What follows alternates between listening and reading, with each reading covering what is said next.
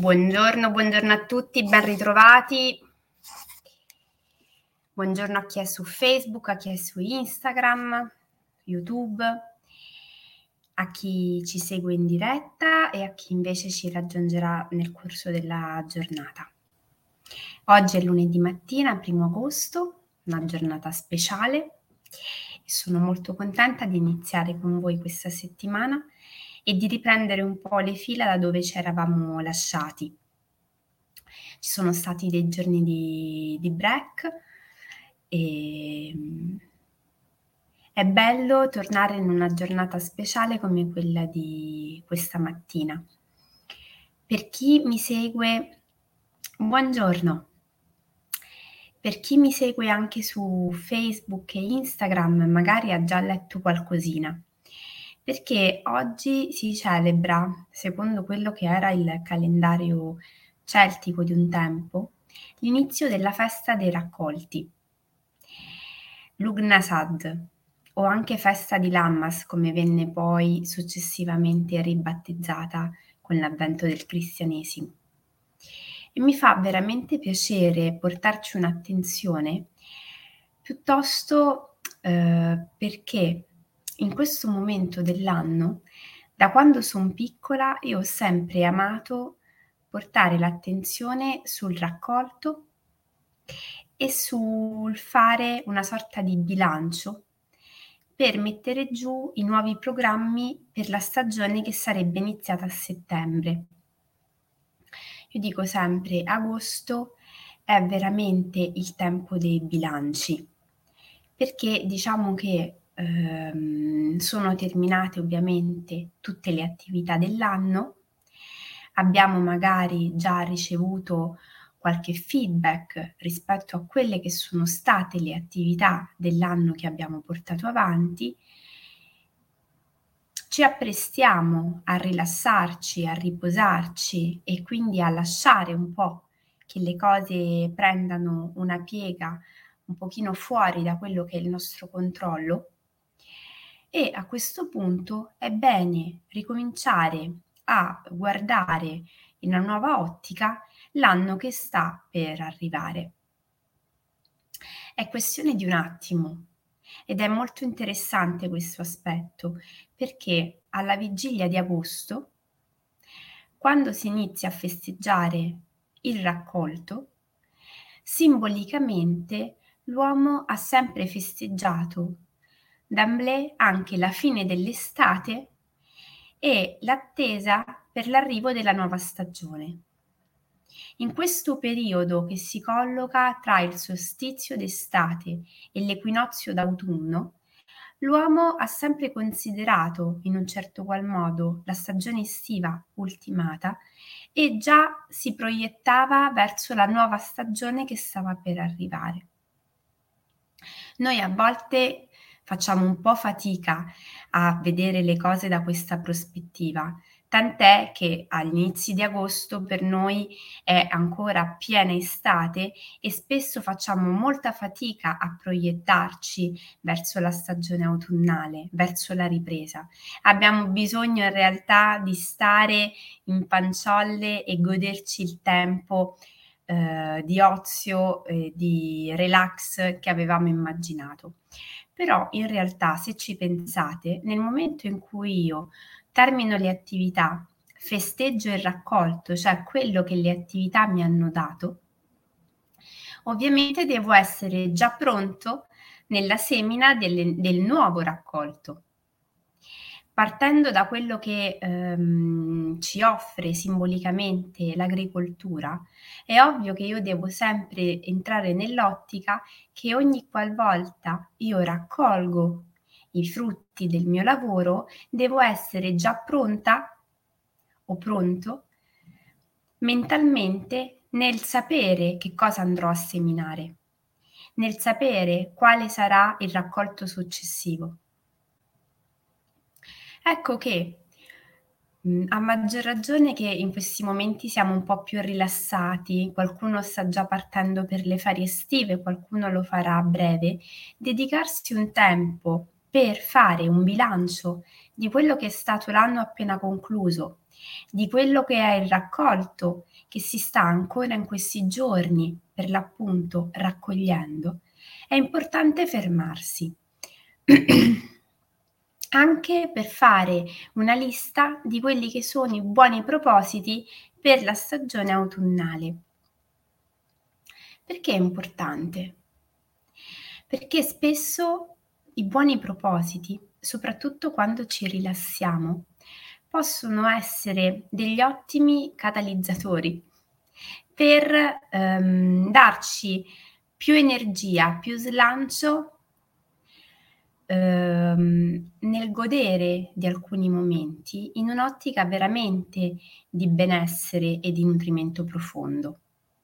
Se io so a cosa miro, quali sono i miei obiettivi, dove mi piacerebbe arrivare nel prossimo anno, anche queste ferie le andrò ad indirizzare portando un'attenzione e sostenendo un certo processo. Come possiamo farlo?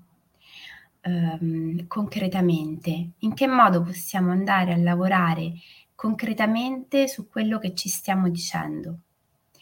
Da un lato, dal punto di vista più pratico, possiamo intanto iniziare con il fare un vero e proprio bilancio delle nostre attività per quest'anno appena concluso.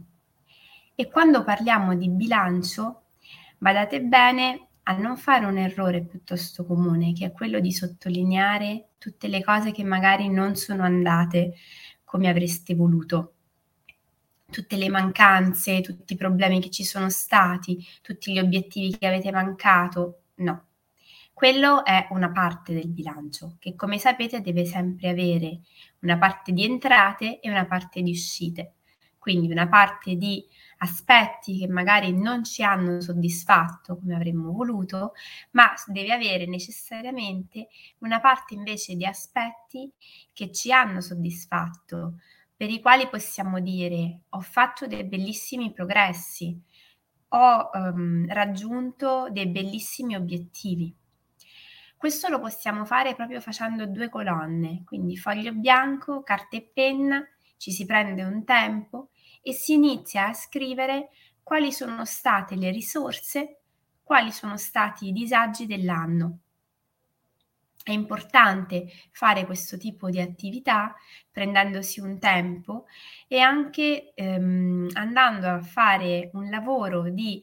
eh, autenticità nei nostri confronti per vedere da che parte tendiamo a mm, mettere l'accento. Siamo particolarmente critici nei nostri confronti oppure al contrario siamo particolarmente buoni? Chi ce lo può dire? A seconda del tipo di lavoro che noi abbiamo fatto su di noi fino a questo momento, già guardando il lavoro che facciamo, siamo in grado in autonomia di darci una risposta. Ma quando invece accade che abbiamo dei dubbi, qualora dovesse succedere che non siamo tanto convinti sul nostro livello di affidabilità in questo senso, può essere utile o rivolgerci a una persona della quale ci fidiamo, magari con la quale abbiamo condiviso un percorso di crescita personale, dei momenti di passaggio, oppure magari, non so, al nostro compagno, alla nostra compagna, a un amico fidato, condividere un po' alcune impressioni ci può dare la mappa anche di che ehm, relazione noi abbiamo in questo momento con noi stessi. Dal punto di vista più sottile possiamo andare a lavorare come per esempio viene suggerito nella giornata di oggi, attraverso una meditazione dedicata dove si va per l'appunto a ringraziare il raccolto che è stato per l'appunto raccolto e che è frutto ovviamente della combinazione tra quelle che sono le nostre energie, il lavoro investito, ma anche quello che ci ha donato la madre terra dal punto di vista del raccolto agricolo, ma anche la sinergia con tutto quello che ci ha circondato in questo anno e che ovviamente ha in un certo qual modo sostenuto per certi versi, talvolta rallentato e messo a dura prova, quelle che sono state le nostre energie. Ringraziare è fondamentale. Ci mette in una posizione in cui ci rendiamo conto che non tutto dipende da noi, e questo è un aspetto tanto importante, ma allo stesso tempo ci rimette eh, nella posizione di essere consapevoli di quante energie abbiamo investito e di come quando si investono le energie poi i risultati arrivano, poi il raccolto arriva. Cosa che potrebbe succedere? quello di non percepire il raccolto, quello di non sentire questo bilancio inattivo. Può accadere. Nel momento in cui vado a fare le mie due colonnine di risorse e disagi,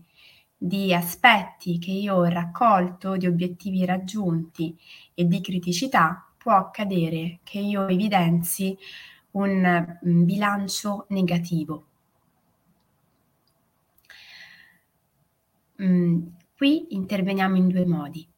Uno, come abbiamo detto, andando a vedere se siamo stati realistici o se magari non siamo stati eccessivamente critici, eccessivamente severi con noi stessi. O se magari gli obiettivi che ci eravamo dati in principio non fossero stati un po' troppo ambiziosi, un po' troppo difficili da raggiungere, perché ricordiamoci che gli obiettivi devono essere sì per noi sfidanti, ma devono essere alla nostra portata, perché altrimenti sono un po' degli obiettivi che piuttosto che avere una funzione potenziante, stimolante nei nostri confronti, li possiamo definire degli obiettivi autoboicottanti, perché io non li raggiungo e piuttosto che eh, motivarmi, al contrario mi demotivo e non vado ad alimentare la mia autostima, la mia autoefficacia, il mio senso positivo di saper costruire, progettare, realizzare la mia vita, ma al contrario vanno a nutrire un aspetto disfunzionale di me. Quindi in questo caso può essere utile andare un attimo a rivedere i criteri con i quali noi definiamo i nostri obiettivi e a maggior ragione questo lavoro è fondamentale farlo oggi perché alla luce dell'autunno e della stagione che ripartirà a tutti gli effetti a settembre, pensate quanto è importante fare una riflessione su come mettiamo i nostri obiettivi, come li scriviamo, come li pensiamo,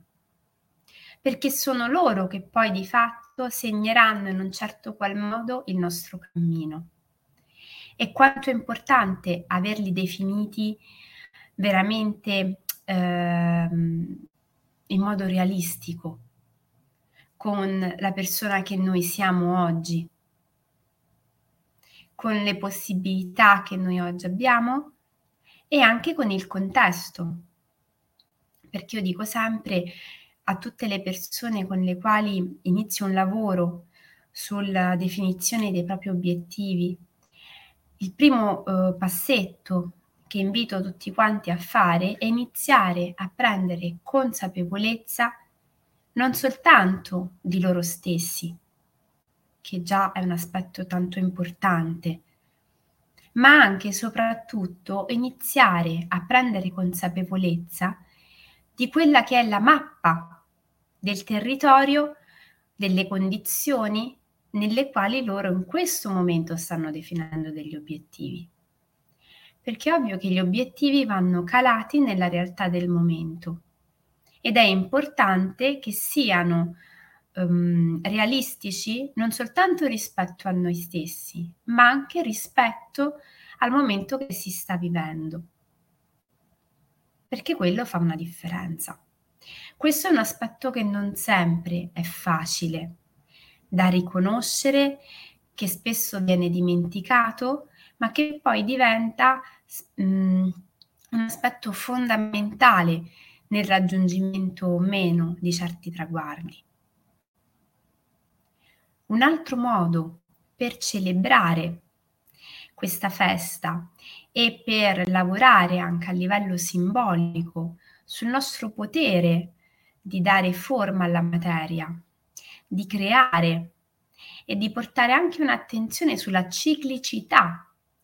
della vita e di tutto ciò che ci scorre tra le mani, lo suggerivo nel sito internet www.atavolacongliedei.it l'altro giorno in un articolo per l'appunto dedicato al pane di Lammas. Fare il pane, che è un'attività che io spesso suggerisco ai miei clienti, è qualcosa che spesso lo diamo come scontato, lo sappiamo fare tutti più o meno il pane magari, ma ehm, fare il pane in realtà ci mette nuovamente nella condizione magnifica di stare al centro, di dedicarci un tempo in cui possiamo fare quella che io definisco come meditazione dinamica, in cui concentrando tutte le nostre attenzioni sul fare, lasciamo un attimo da parte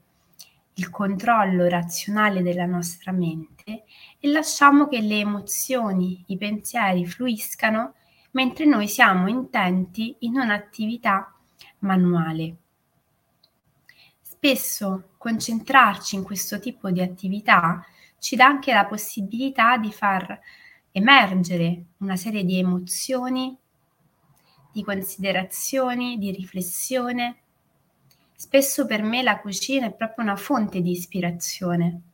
perché mi consente di allentare un po' il controllo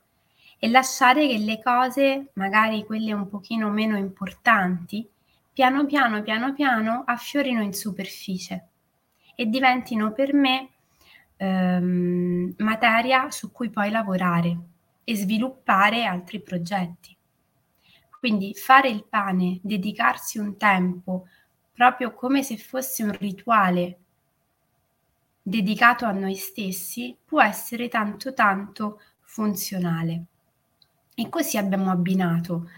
un lavoro più intellettuale, un lavoro più spirituale e un lavoro più manuale ed emozionale